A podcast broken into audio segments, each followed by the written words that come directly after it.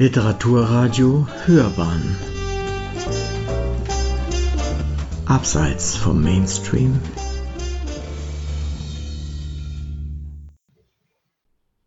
Literaturkritik.de Ein Album für Proustianer in Auf der Suche nach Marcel Proust versammelt Bernd Jürgen Fischer kondensiert Bilder und Texte aus dem Leben und Werk Prousts.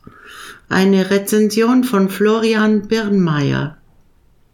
Der Linguist Bernd Jürgen Fischer hat in den Jahren 2013 bis 2016 die Suche nach der verlorenen Zeit neu übersetzt eine wahre Mammutaufgabe und Sisyphusarbeit, die vor ihm im deutschsprachigen Raum nur Eva Rechel-Mertens stemmte, inzwischen revidiert durch Lucius Keller.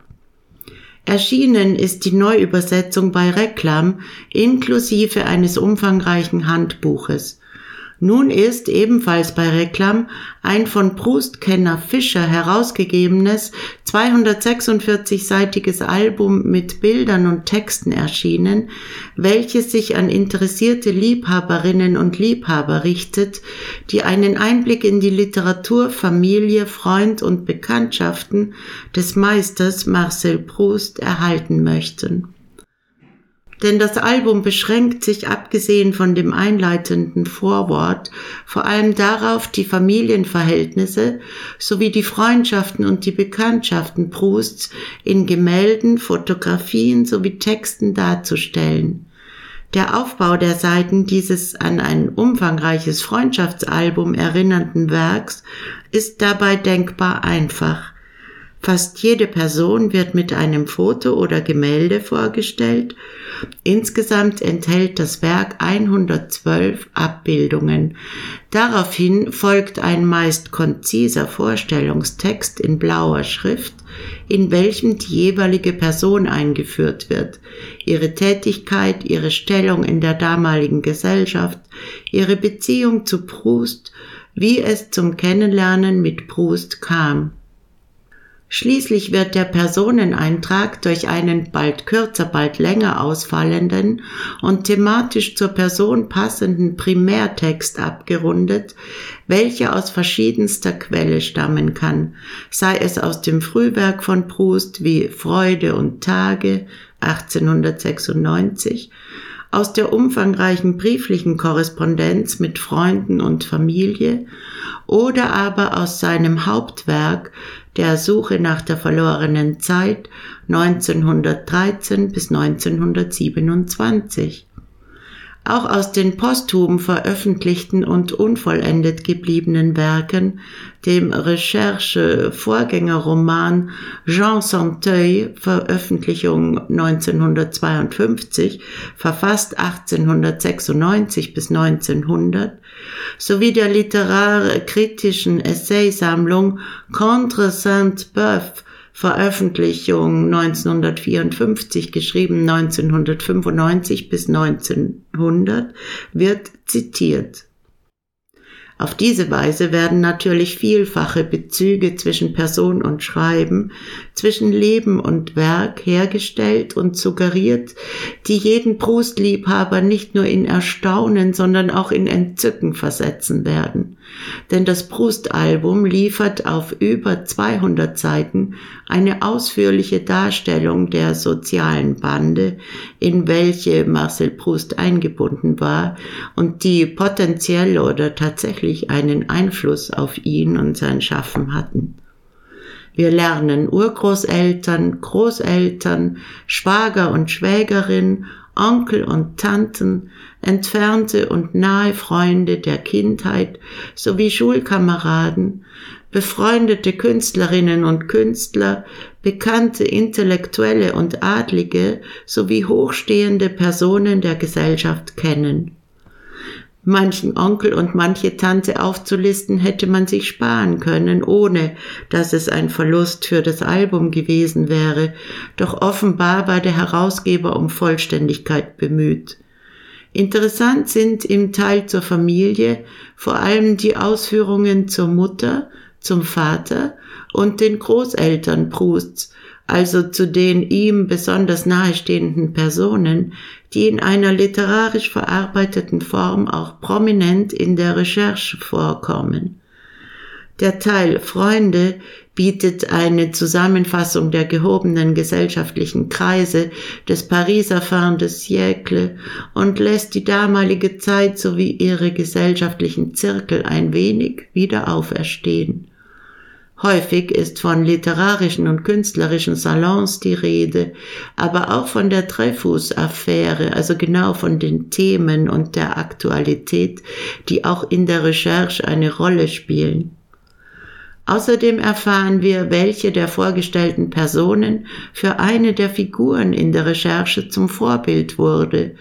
So stand zum Beispiel der Graf Robert de Montesquieu Pate für den homosexuellen Baron de Charlus, was diesen ärgerte, und die Schauspielerin Sarah Bernhardt diente als Vorbild für die gefeierte Starschauspielerin Berma. Laure de Chevigny, die Urenkelin des Marquis de Sade, erkannte sich in der Herzogin von Germonte wieder, weshalb sie nach 28 Jahren Freundschaft den Kontakt zu Proust abbrach. Das meiner Ansicht nach beste und lohnenswerteste Kapitel steht aber zu Beginn des Buches von Fischer und ist ganz einfach mit Marcel Proust überschrieben.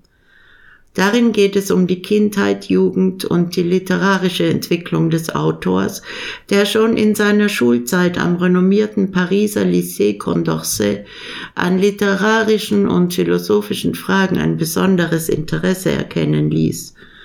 Im Oktober 1887 kam er in die Rhetorikklasse des Lycée. Schnell bildete er gemeinsam mit den drei Freunden Robert Dreyfus, Jacques Bisset und Daniel Alevi die Gesellschaft der vier Freunde, die sich durch ihr Interesse an Literatur und der Avantgarde aufzeichnete. 1896 erschien Prousts erstes Werk Freuden und Tage, französisch Les Plaisirs et les Jours, welches Essays, Novellen und Gesellschaftskizzen enthielt, mit einem Vorwort von Anatole France. Jean Santeuil und Contre Saint-Beuve waren die Vorläufer der Recherche. Während der Arbeit an letzterem Werk entwickelte sich wohl Prousts Plan, einen Roman zu verfassen. Im November 1913 erschien schließlich der erste Band von Prousts à la recherche du temps perdu bei dem Verlag Grasset, nachdem er von Gallimard abgelehnt worden war. Für den zweiten Band À l'ombre de jeunes filles en fleurs 1918, der nach dem Ende des Ersten Weltkriegs schließlich bei Gallimard erscheinen konnte, erhielt Proust den Prix Goncourt. Fischer zeichnet in dem Kapitel Marcel Proust in großen Linien die Editionsgeschichte der Recherche nach, die von den Carnets mit den ersten Notizen über die Cahiers, Klatten und Schulhefte, in die Proust schrieb, bis hin zu den Fahnen mit Kommentaren des Autors reicht. Ein besonderes Schmankerl stellt der Questionnaire de Proust dar, der Fragebogen von Proust, der hier in zwei Versionen abgedruckt ist. Proust beantwortete den Fragebogen zum ersten Mal 1887 im englischen Album Confessions, an album to record thoughts, feelings and so on, seiner Kameradin Antoinette Faure und ein zweites Mal in einer veränderten Form im Jahr 1892. Im Jahr 2018 tauchte überraschenderweise ein dritter von Prost ausgefüllter Fragebogen auf, der auf den Juni 1887 datiert ist und damit dem Fragebogen in Force Album vorausgeht. In den Antworten lassen sich Prousts ganzer Scharfsinn, sein Geist, seine Empfindsamkeit, aber auch sein Humor in Nuze erkennen. So erwidert er auf die Frage, welches seiner Ansicht nach das höchste irdische Glück sei, Zitat, ich würde es Ihnen sagen, aber ich dresche nicht gern Phrasen. Ich hasse es, sentimental zu werden, da ich es in hohem Maße bin. Zitat Ende. Und auf die Frage, welcher der schmerzlichste Augenblick seines Lebens gewesen sei, Zitat, der Tag meiner stärksten Verstopfung. Zitat Ende. An anderer Stelle drückt er seine Leidenschaft zum Lesen und Lieben aus. So bietet auf der Suche nach Marcel Proust einen ungewöhnlich unverstellten Blick auf die Persönlichkeit Prousts. Das ausgemachte Ziel des Werks scheint es zu sein, den Autor in authentischer Weise darzustellen, eine wissenschaftliche Beschäftigung mit der Recherche kann das Bild- und Textalbum freilich nicht leisten, doch für den Einstieg und für das zeitweilige Eintauchen in das Universum des Marcel Proust ist es geeignet. Es wird vor allem bei Proust-Fans Anklang finden oder solchen, die einen überblickshaften Zugang zu Prousts Lebenswelt und seinen Werken finden möchten. Sie hörten literaturkritik.de, ein Album für Proustianer. In Auf der Suche nach Marcel Proust versammelt Bernd Jürgen Fischer kondensiert Bilder und Texte aus dem Leben und Werk Prousts. Eine Rezension von Florian Birnmeier, Sprecherin Susanna Bummel-Vohland.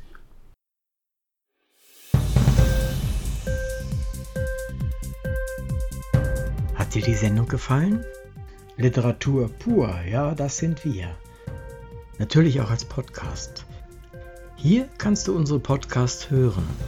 Anchor, Spotify, Apple Podcast, iTunes, Google Podcasts, radio.de und viele andere mehr.